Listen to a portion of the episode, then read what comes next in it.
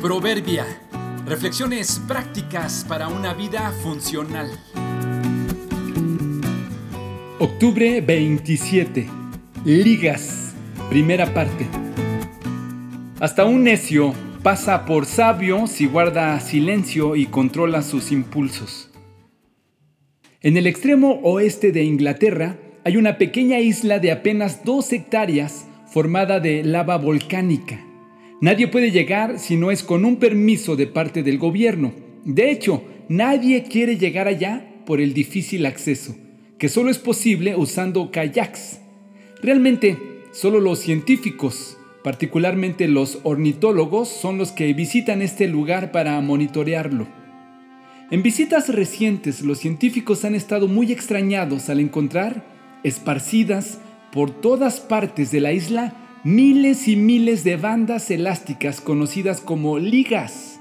Por un tiempo estuvieron intrigados, pero creen haber resuelto el enigma. Los conservacionistas suponen que estas bandas elásticas fueron traídas a la isla por las gaviotas, confundiéndolas con lombrices. Estas aves tragan su alimento en tierra y comen todo lo que encuentran a su paso, incluidos los desechos que arrojan los humanos. Se cree que la mayoría de estas ligas las colectan las aves de las plantaciones y venta de flores de las localidades cercanas. En la isla se ha encontrado no solo bandas, sino toda clase de desechos plásticos y desperdicios que la gente tira indiscriminadamente. Los que tiran las bandas en un lugar accesible para las aves nunca se imaginan que sus desechos puedan llegar tan lejos y causar tanto daño a las crías y al ecosistema que las contiene. Comprendiendo el origen y la ruta de las bandas desde la calle a la isla, podemos imaginar que así sucede también cuando tiramos nuestras palabras, nuestras ofensas o nuestras opiniones.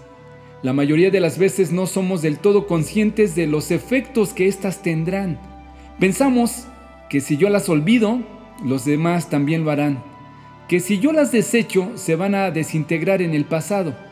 Con lo que no contamos muchas veces es que alguien las comerá, las llevará consigo y se las transmitirá a otros. No calculamos el gran efecto que nuestras palabras, actitudes y acciones pueden tener para otros. Nuestra ofensa y nuestro chisme afecta más de lo que pensamos. Cuida lo que desechas cuando estás en malas condiciones.